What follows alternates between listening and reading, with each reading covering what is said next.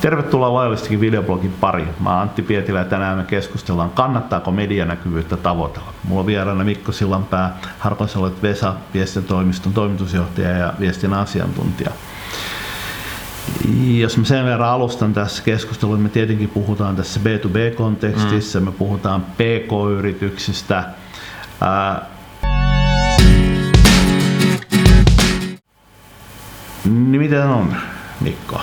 Onko se viestintätoimistoyrittäjänä olet mm. varmasti sitä mieltä, että kannattaa, Kyllä, mutta missä tilanteessa? Joo, joo, tästä kannattaa tosiaan mun mielestä aika tarkastikin miettiä sitä omaa kokonaisuutta. Mitä ollaan tekemässä, kenelle ollaan mm. tekemässä ja, ja myös sitten se, että mitä kanavaa pitkin tavoitetaan se oma yleisö tehokkaammin. Että jos medianäkyvyyttä ajatellaan, niin tämä perinteinen väittämä siitä, että se on kustannustehokkain mm-hmm. niin tota, tapa rakentaa laajaa tunnettuutta, mm-hmm. niin, niin kyllä se on varmasti näin, mä itse allekirjoitan sen. Mutta siinä edelleen on se, että mitä sisältöä sinne mm. tarjotaan medialle, mikä, mitä meillä on semmoista, mikä mediaa kiinnostaa kertoa eteenpäin onko sillä relevanssia bisneksen kannalta, Joo. niin tässä ollaankin sitten vähän monimutkaisemman kysymyksen Joo. äärellä. Jos lähdetään sieltä näkyvyydestä, että et, tota, kannattaako sitä näkyvyyttä hankkia, mm. niin, niin tota, jos mä katson uusasiakashankinnan näkökulmasta ja mä katson paljon, paljon niin yleistä startup-puolta, niin lyhyellä tähtäimellä näkyvyyden hakeminen on yleisesti ottaen yleensä turhaa. Se aiheuttaa lyhyen piikin mm-hmm. tota, sivuille tulevaan liikenteeseen, mutta tota, tyypillisesti se kohderyhmä ei sitten ole kuitenkaan sellaista, että se johtaisi niin kuin kaupallisesti tuloksiin, joten yeah. se ei yleensä se, että lähdetään hakemaan myynnillisistä, uusasiakashankinnoista tavoitetta lehdistönäkyvyydellä kertaoperaationa, niin, niin poikkeuksia toki on, mutta yleisesti jos sanon, että se on waste of money. Joo, waste of effort. Kyllä, kyllä. Ja, ja erityisen tämä on mun mielestä totta silloin, että jos se oma viesti, oma tarina ei ole selvä, mm. ja, ja tehdään nyt yksi tämmöinen NS-mediatempaus tai, tai ulostulo tai miksi sitä halutaan nimittää, ja silloin ne vaikutukset on lyhytaikaisia, ja, ja tota, pahimmillaan ne on ehkä jopa niin kuin haitallisia siinä mielessä, että silloin tulee sanottua jotain sellaista, mikä ei sitten kannakaan hirveän pitkälle. Mutta sitten jos ajatellaan niin kuin positiivisen kautta, niin kyllä näkyvyyttä kannattaa ja medianäkyvyyttä kannattaa hakea, mutta se kannattaa rakentaa. Eli se on prosessi. Joo. Puhutaanko siinä sitten vuodesta vai kahdesta vuodesta vai kymmenestä vuodesta on sitten toinen kysymys. Että jota kannattaa miettiä. Niin siis tämä tavallaan systemaattinen tekeminen mm, on sitten taas aivan eri asia, että jos me tehdään systemaattisen pitkällä jänteellä mm. hommia, niin voi ajatella vaikka Teslaa, joka on rakentanut markkina-arvoltaan maailman arvokkaimman autotehtaan lähinnä niin kuin PR-asiakashankinta keinona. Toki Kyllä. nykyisin käytetään paljon mainontaa ja muita myyntiäkin, niin kuin aktiivisempaa outbound-myyntiäkin mukana siinä kokonaisuudessa – Ää, mutta tota, alun perin se on hyvin pitkälle PR-vetona ja ajatellut, että kuitenkin maailmanlaajuinen näkyvyys Joo. rakennettu niin kuin sillä. Se on aika monen menestystarina niin. tästä esimerkki. Kyllä. Siellä ei monta euroa ole laitettu. Tosin on, mä tiedän, että on laitettu hyvinkin paljon palkkaa, palkkaa koska se, tota, Elon Musk yleensä palkkaa, palkkaa Piilaakson parhaan PR-kaverin ja, ja se ei lähde halvalla noissa. Että, Joo Siinä on luultavasti stokkiakin annettu jonni verran, että kaveri on ehkä jo tässä vaiheessa hmm. monimiljonääri tai monikymmenmiljonääri ainakin paperilla. Kyllä. Kyllä. Mutta sitten myynnin tuki on hmm. ää, luonnollisesti sellainen, jolla lyhyemmälläkin näkyvyydellä voi olla merkitystä. Ää, uusia asiakkaita välttämättä ei ovelle tuu, hmm. mutta se, että kun meillä on näkyvyyttä niin kuin toisella tavalla, niin tota, kauppaa kloussautuu helpommin, asiakkaat Joo. tuntee, kun soitetaan. Joo, ja siis tavallaan tunnettuudesta hirveän konkreettinen esimerkki, että mulla oli asiakkaana tämmöinen tota, softayritys, ja, ja pari vuotta kun heidän kanssa tehtiin nimenomaan systemaattista medianäkyvyyttä, mm. niin se näkyy esimerkiksi siinä, että niiden saitille niin aikaisemmin tultiin yleisöllä siihen toimialaan liittyvällä hakusanalla, etsittiin semmoista ja semmoista mm. järjestelmää. Mutta nyt, niin, tai, tai kun oltiin tehty se pari vuotta heidän kanssa, niin heidän saitille tullaan hakusanoilla, joka on heidän oma nimensä, sen tuottajan Joo. nimi.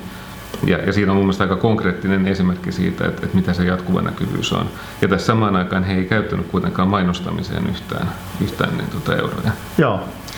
Eli kyllä se systemaattisen, näke, systemaattisen tekemisen tulee ja sitten tosiaan se konversio siellä myynnissä on korkeampi kuin tunnetaan. Mm, kyllä. Ei tarvi aloittaa sitä keskustelua, että tota, tunnetko tämän meidän yrityksen, vaan, Va, tai, tai ehkä se menee enemmän retoriseksi mm. kysymykseksi, että tuota, muistuttaa, että me oltiin mm. viime viikolla Hesarissa ja edellisellä viikolla kauppalehdessä. Mutta onhan täällä niinku muitakin niinku, mm. syitä.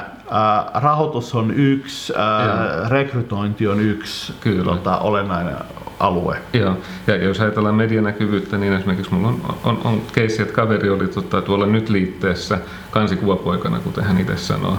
Ja, ja tota, siitä millään todennettavalla mittarilla heille ei tullut bisneshyötyä, ei tullut enemmän mm. kävijöitä saitille, mm. ei tullut tarjouspyyntöjä, ei käyty kauppaa, puhelimet ei soinut niin sanotusti. Mutta se mitä tapahtui, joka ei ollut suunniteltu sinänsä, vaikka se voisi vois myös olla suunniteltu ajatus tämmöisessä, niin oli se, että muutaman kuukauden päästä, kun he keskusteli pääomasijoittajan kanssa, niin niihin palavereihin oli yllättävän helppo mennä sisään, kun nimi ja kasvot oli tiedossa. Joo. Ja, ja tavallaan se neuvottelutilanne on jo silloin ihan erilainen, että siinä ollaan sitten samalla levelillä ja ennen kaikkea ollaan korkeammalla levelillä kuin joku kilpailija, joka myös haluaisi sitä mm. rahoitusta saada mm. itselleen. Koska silloin kun sä oot ollut mediassa, sä oot uskottava. Se on totta tavallaan se, mitä Joo. ollaan tekemässä. Tuo uskottavuus on tärkeä, se liittyy tuon myynnin tukeen, Kyllä. tukeen myöskin ja tota, se liittyy rekrytointiin kun sulla on medianäkyvyyttä enemmän, sä, oot relevantti, mutta tosiaan mm. niin kuin suoran uusasiakashankinnan näkökulmasta niin yle, yleensä niin tulokset on ollut vähän heikompia. Kyllä. Tai, tai jopa täysin mm-hmm. olemattomia ja itse asiassa monessa tapauksessa negatiiviset on saatu esimerkiksi kokeilevia asiakkaita, mm. jotka ei ole ollenkaan kohderyhmään, ei osta, mutta ne aiheuttaa kuluja. Joo. Mutta ehkä jos mennään johtopäätöksiin, niin kannattaa, mutta oikeista syistä. Joo, ja, ja tehdä se harkiten. Pitää mielessä se oma ydinviesti, oma kohderyhmä Joo. Ja, ja tavallaan lähteä siitä sitä systemaattista polkua rakentamaan. Joo.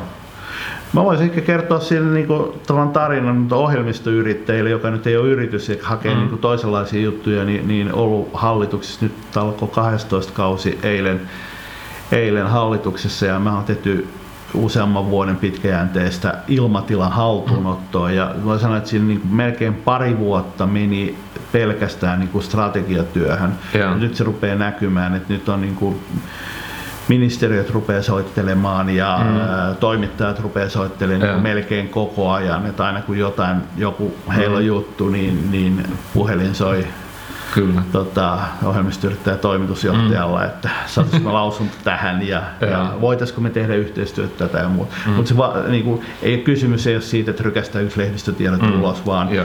me kokeiltiin sitä ää, ensiksi pari vuotta se oli sellaista ihan niin kuin random tekemistä, mm. yritettiin lähteä lähtöihin, mutta se perusduuni ei tehty, niin ei pysty lähtemään tavallaan, voisi käyttää termiä news checking, että tavallaan mm hyödynnetään toisten luoma uutistilanne yeah. hyväksi, niin sä et pysty lähteä siihen, jos sulla ei ole niin mm. hyvin hallittu sitä niin perusajatusta, missä teemoissa me halutaan olla mukana, yeah. minkälaisella näkökulmalla, mm. jolloin niistä pystyy ampumaan lonkalta, mutta yeah. jos se lähtee muuten ampumaan mm. lonkalta, niin se täkki ampuu kyllä omaa jalkaa. Yeah. Ja, ja mun mielestä tuommoinen niin hyvä nyrkkisääntö siihen on, että, että se strateginen työ, se suunnitteluvaihe, niin siihen kannattaa varata 5-10 kertaa enemmän aikaa ja budjettia kuin miltä ensi alkuun. Maalaisjärjellä tuntuu se viisasta. Joo. Ja, ja tämä ei olisi vitsi, vaan ihan, ihan todella näin. Että se on siis, vaativaa. Jos mennään taas siihen, vielä siihen, että niin mitkä niin kuin vaihtoehdot tavallaan on, on joko se, että siihen investoi systemaattisesti, hmm. ää, niin kuin selkeänä strategisen tavoitteena, tai toinen on semmoinen niin kuin, äh, hidas ramppi, että lähtee mm. tekemään systemaattisesti ja lisää panostusta niin kuin koko ajan. Me puhuttiin edellisessä episodissa, että miten PK-yritys saa näkyvyyttä, niin, niin lähdetään sieltä ei tavoittele sitä medianäkyvyyttä mm. heti, vaan niin kuin pitkänä polkuna. Yeah. Silloin, silloin se ottaa enemmän hikeä ja, mm. ja pikkuhiljaa tuloksia. Silloin se painotus on enemmän se uusi sekä sankeus niin kuin, Kyllä. Tota, alun perinkin. Mm. Mutta hei, siinä oli kaikki tällä kertaa. Uh, sä löydät lisä, linkkejä lisämateriaaleihin tämän videon alta YouTubesta tai blogista. Kannattaa tilata YouTube-kanava, koska meillä on tulossa lisää episodeja aiheesta. Kiitos kun katsoit. Kiitokset. Sain olla mukana. Seuraavaan kertaan.